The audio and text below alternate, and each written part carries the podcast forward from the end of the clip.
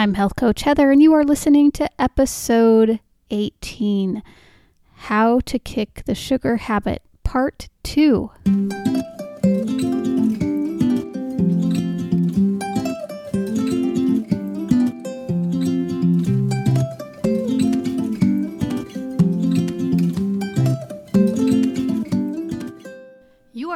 To the Healthy Families Rule podcast hosted by Health Coach Heather, Master Health Coach and Wellness Educator specializing in family health. This show is about raising a strong, healthy, resilient family with confidence and courage in a confused world. Hang out with me each week to learn recipes, exercise practices, and coaching tips to apply to your mental and physical well being. Please note that the info provided in the show is intended to educate and elevate, but is not meant to be a substitute for advice from your medical provider.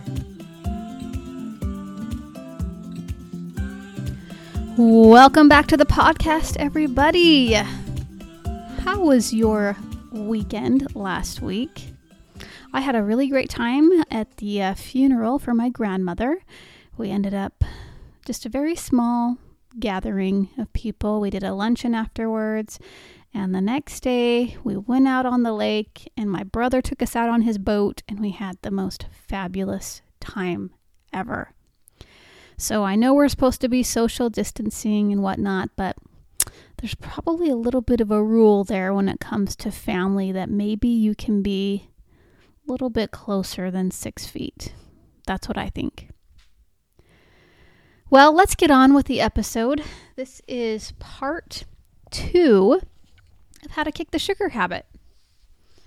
And we're just going to jump right into it. So, from personal experience and experience with my clients, I know that sugar cravings are almost impossible to end unless you take action to combat them. So, again, while a sweet treat now and then won't hurt you, your brain is hardwired to be addicted to sugar, just like it is a drug. It makes you want more and more until suddenly no amount is enough. Have you ever just tried to eat one Oreo cookie and be satisfied? You end up needing a lot more, don't you? Because no amount is enough. Now, to live your best life, you need to take care of yourself first. So let's focus on some of the daily choices you can make that can help your life be happier, healthier, and more productive. To truly live the life you have always imagined. Are you ready for this? Some tips that I'm going to give you today, they'll be familiar and some will be new. Some will be just very good reminders for you. I'll explain some of them in detail as we go. But the first tip, number one, this is what we do to kick the sugar habit. We need to lay off the sugar. Well, duh, right? But th- this may sound impossible because sugar's in everything, but it actually isn't. The following tips will all help you to naturally reduce your sugar intake. And I know this. I am a recovering sugar addict myself. And I have coached hundreds of clients off the sugar roller coaster with my five day Whole Foods Reset Challenge and my private health coaching with my clients. But we need to avoid or limit sweetened coffee drinks, candy, cookies, and most desserts because some cravings come from foods that we have recently eaten. After one sip or bite, your body's going to want more. Do you notice that around the holidays, your cravings for sweets increases after having more desserts than usual? Seek out low sugar or healthier alternatives such as 70% or higher dark chocolate versus milk chocolate. Now, I really like, you know, 75 to 85% dark chocolate bars and you can enjoy just a little square every day for your your sweet tooth. Um, sugar is okay in small quantities, but most of us tend to have way too much. And much of it comes in the form of sneaky sugar, foods that we don't suspect have sugar. More on that in just a second. But a great rule of thumb is to eat healthy, nutrient dense foods 80% of the time. Then, when you go out to eat or at a party, you can feel free to indulge if you want to for the other 20%. Now, I adopt the 90 10 rule myself. But we are all unique, and you need to figure out what works best for you. I have some clients that eat 100% healthy Monday through Friday, and then they are more relaxed on the weekends. And part of one on one health coaching is figuring out what is the best solution for each client. Tip number two I want you to avoid the fake stuff that's artificial sweeteners. Artificial ingredients, those affect blood sugar levels and are linked to other serious health problems. Now, if you need to add a sweetener, use just a small amount of natural sugar. If you need to use white or brown sugar, just try to use less. Sometimes, you know, when we're baking, we feel like we have to follow those ingredients to a T, but when it comes to the sugar, try cutting that amount in half. I guarantee you'll still feel like the cookies or the cakes or whatever you're baking taste just as amazing with less sugar. Your palate changes and you're going to crave fewer sweets as you eat less sugar. If you want sweetness, I recommend consuming real sweeteners like local wild raw honey. Unprocessed stevia, 100% pure maple syrup. I like the grade B and also dates, and they make date syrup as well. Sugar free or fat free on a product, that usually means artificial sweeteners are in the product. So if you're thinking about sweeteners like aspartame, that, that would be your equal, your NutraSweet, or there's saccharin, that is your sweet and low really bad for your body. The body does not know how to assimilate these artificial chemicals. These are man made chemicals, which is why it has zero calories. So I know you love your Diet Coke and your Coke Zero and all of that, but guess what? They're worse for you. I hate to bring it out like that. Research continues to show that these substitutes actually cause weight gain by stimulating your appetite and your body's fat storage capabilities even though they are touted as diet products. We need some long term studies here, so just assume that it's not safe. Tip number three I want you to find the sneaky sugar. What are some items you've purchased and later were shocked to find out they contained sugar? Think about that for a second. What were some items you purchased and then later found out they contained a lot of sugar? So sometimes, you know, we don't think about um, the salad dressings, the peanut butter, the pasta sauce, but nearly 70% of that added sugar that Americans eat, it comes from those processed foods that are in cans or jars or packages. So to avoid this sneaky sugar, you've got to limit processed food that comes in a package and focus on real nutrient dense food. This is why we tell you to shop the perimeter of the grocery store and not so much those middle aisles. Even some so called healthy foods contain sugar. For example, a lemon poppy seed Clif Bar has 21 grams of sugar or 5 teaspoons. Now let's compare that to a chocolate glazed cake donut from Dunkin' Donuts, which has 13 grams of sugar or 3 teaspoons. See that? That's where the sneaky stuff comes in. When we're think we think we're buying these healthy products and then we find out they're not so healthy after all. Overconsumption of refined sweets and added sugars found in everyday foods has led to an increase of chronic disease, and that's what I'm trying to prevent for you, my friends. So, tip number four you've got to become a label reader. Sugar is often disguised in over 250 aliases labeled as corn syrup, lactose, dextrose, maltose, glucose, or fructose. And anything pretty much ending in ose is typically a sweetener. Now, high fructose corn syrup, which you know is really, really bad for you, we want to avoid that. Any item that lists any form of sugar in the first few ingredients or has more than four grams of sugar, I think it should be limited or not eaten at all. So at home, just raise your hand if you read the labels of all of your purchases when you're out at the grocery store. Or raise your hand if you're going to start going uh, when you're going to start reading these labels as you're going to the store. Okay, and you're looking at these these products. And then my tip number 5 is to simply listen to your cravings. Now, our bodies are sending us messages through discomfort or food cravings that need to be decoded. We got to trust our body and listen to those cravings as our new BFF. Now, we may crave certain foods such as sugar when we are dissatisfied with a relationship, we feel bored, stressed, or simply uninspired. Perhaps you need a hug, or a pleasant walk outside, a glass of water, or an apple with almond butter. Listen to your body as it tells you what you actually need. It's not going to be sugar. Have you been spending too much time in front of a computer screen? Not been drinking enough water? Are you drinking too much wine or alcohol? You know, those messages are just too important for us to just ignore.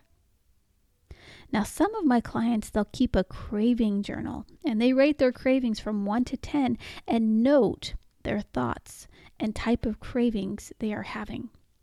So, the first step is awareness of these cravings and thinking about why we may be having them in the first place. And cravings are not the problem. Listen to what your body is telling you.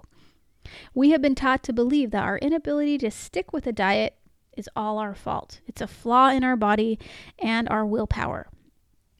When we give into our cravings, many of us we feel guilty and worthless. But cravings are not weaknesses. In reality, they are important messages meant to help us maintain balance. It all comes down to trusting our bodies instead of thinking of our cravings as an enemy to be ignored. Think of a craving as a best friend telling you a secret.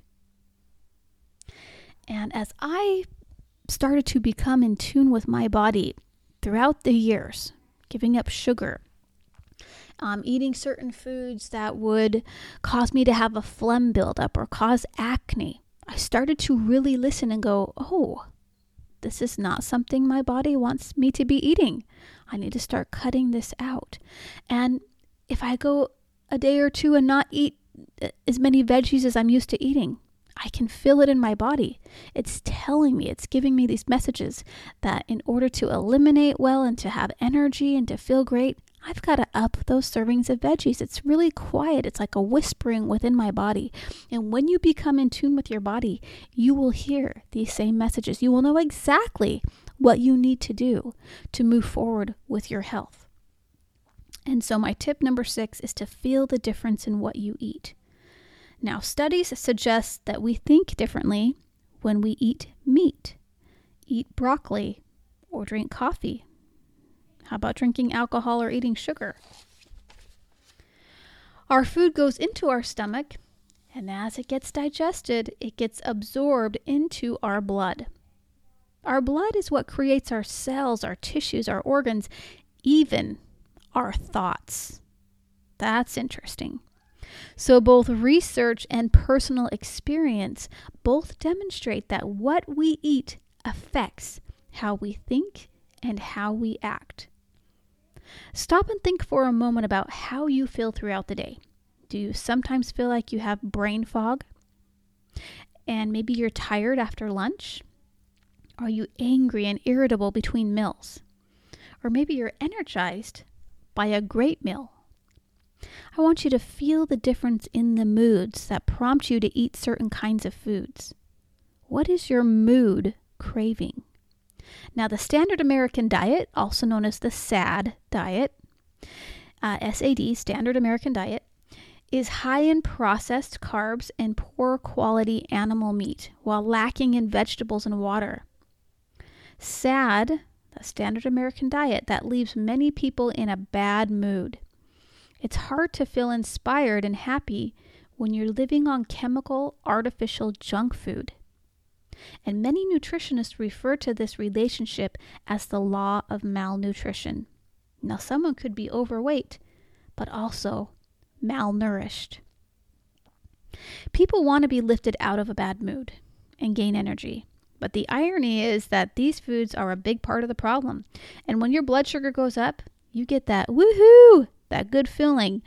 Uh, but then it crashes down and you are in a vicious cycle since you need to eat more to feel the temporary good again.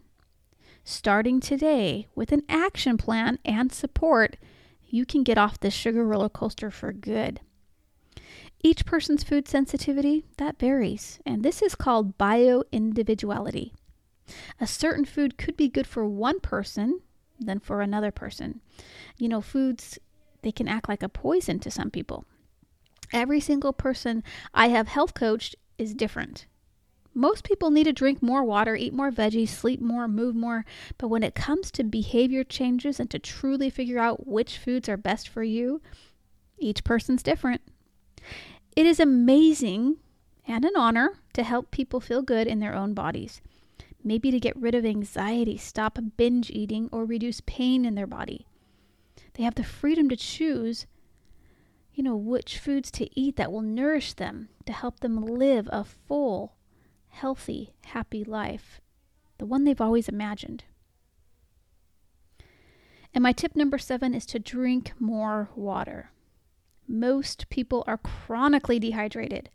We often mistake thirst for hunger. The first sign of dehydration is thirst.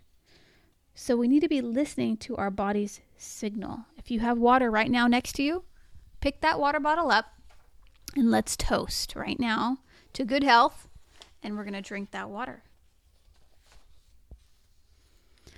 Let me talk to you about crowding out. One of the central concepts taught at the Institute of Integrative Nutrition, school I went to, that occurs when you add certain foods to your diet to crowd out the unhealthy cravings. An example is drinking more water and eating more greens to help control those cravings. A good measure of how much water you should drink per day is to take your body weight, divide that by two, and change that to ounces. So, for example, if you weigh 160 pounds, then around 80 ounces of water would be the right place to start. The amount of water will probably increase if you are exercising or perhaps you live in a hot state or you're out in the heat. But studies show that people who drink two glasses of water before meals, they feel fuller and they eat less. Our body naturally detoxes overnight. Did you know this? But we tend not to drink enough water to flush those toxins out. I recommend to my clients to drink a full glass upon waking, anytime they feel hungry before snacks, and around 20 to 30 minutes before each meal. If you're not used to drinking water regularly, try initially replacing just one of your other drinks, such as a sugary drink or coffee, with a glass of fresh water. And you know how a lot of people are addicted to Diet Coke. Replace at least one serving. If you're having more than one serving of Diet Coke a day, replace one of those with water. Keep a check on your urine. As a guide, it should be plentiful, pale in color, and odorless. Have fun with your water. I want you to add fresh mint, berries, cucumber, lemon, or essential oils to add more flavor. Most people drink cold water, but you can mix it up and drink hot water with fresh lemon or fresh ginger. And this is my go to drink when I wake up in the morning. Uh, it's such a perfect way to start the day. Drink green or herbal tea and experiment with the different flavors. Does anyone have uh, any favorite herbal teas that have a natural sweetness to them? Think about that. Do you do you like any? What's your favorite flavor? Licorice tea or any tea blend with licorice tends to be a great one for those those sugar cravings. With my clients, we determine a good strategy to add more water to their diet and everyone's different, so experiment to see what works for you. But some people use water phone apps, some use a form of check boxes, you know, that they're doing. Others pour their estimated water amount into a few containers and put a time on each water bottle as a goal for when it will need to be empty. A simple strategy could be to start with eight rubber bands on a drinking glass and take one off every time you refill. Give yourself a break and distract yourself. This is tip number eight. Be patient and wait 20 minutes to evaluate what you are truly craving. It may not be food. Do something active to distract your brain in those crazy cravings, such as taking a walk, playing a game, or cleaning, but preferably not the kitchen. If you are at work, see if you can take a real break and go outside and disengage from work. You may be stressed or sitting for too long, and taking care of your mental health must be a priority. After the 20 minute active break, if you are indeed hungry, you will be mindful of choosing a nutrient dense snack instead of a sugar loaded carb. A glass of water and an apple with a small handful of nuts and maybe some jerky is a great go to snack and easy to pack along with you for whatever kind of day you may have planned. Okay, I've given you guys a lot to think about today, so I'm going to stop the podcast here and um, just let's just review what I talked about. I gave you eight tips for kicking the sugar habit. I've got about seven more, and those will come up next week for you. But here's what we covered today. Tip number one was to lay off the sugar. So we've got to make a plan to start weaning it and getting it out of our home. Tip two was to avoid the fake stuff. So, no more artificial sweeteners or anything, uh, you know, that is touted as a diet product or zero product. We've got to really start to avoid that fake stuff. Find the sneaky sugar. That's tip three. So, start looking at your condiments and in salad dressings, of course, and ketchup, and just see where you're seeing all this extra sugar you are you know, ingesting so that we can continue to wean you off of it. Tip number four was to be a label reader. We've got to start reading those labels and understanding that the sugar comes in all those different aliases, over 250 different names, most of them ending in os. So look for that. Tip number five was to listen to your cravings. Really start to listen to your cravings. Do you need more friends in your life? Are you lacking in romance? What's going on that's causing you uh, to want to emotionally eat and to eat a lot of sugar? So let's look at that. We're going to listen to the cravings and try to give our body what it really needs instead of the bad stuff. And then the next tip was to feel the difference in what you eat. Maybe a steak versus broccoli sits differently in your stomach. We know that food creates our thoughts and feelings. And so, as we learn to feel the difference in what foods make us feel amazing and uplifted and hopeful and happy versus lethargic, depressed, anxious, food can give you those emotions. So, start to feel the difference in what you eat. The next tip was to drink more water oftentimes it's not hunger, it's hydration. So, drinking water before meals and really helping your body to flush everything out is going to be really helpful for reducing those cravings. And that last tip I gave you of the day was to just give yourself a break. Go on a 20 minute walk, step away for a second, truly evaluate if indeed you need that sugar fix or not. And you'll be more mindful when you come back from your walk or your meditation. Just commit to 20 minutes before eating that treat and let's see how you really feel. Okay? Just step away and take a break. All right, thank you for joining me for part two of how to kick the sugar habit. I'll be back, like I said, next week with the rest of the tips and to finish out this series for you so that you can really get a handle on any addiction problem you might have going on for you or your children. All right, if you'd like to check my work out, more, go to healthcoachheather.com or healthyfamiliesrule.com. I've got coaching programs on there for you. I've got a Whole Foods detox, a family reset program to really help you come off sugar, which I will definitely talk about more next week. Come follow us over on Facebook at Healthy Families Rule to do a nice health challenge weekly to motivate and inspire you to do better. And as always, check the show notes for any little tips or handouts I give you there. Have a beautiful weekend, and I'll see you next week. Bye bye.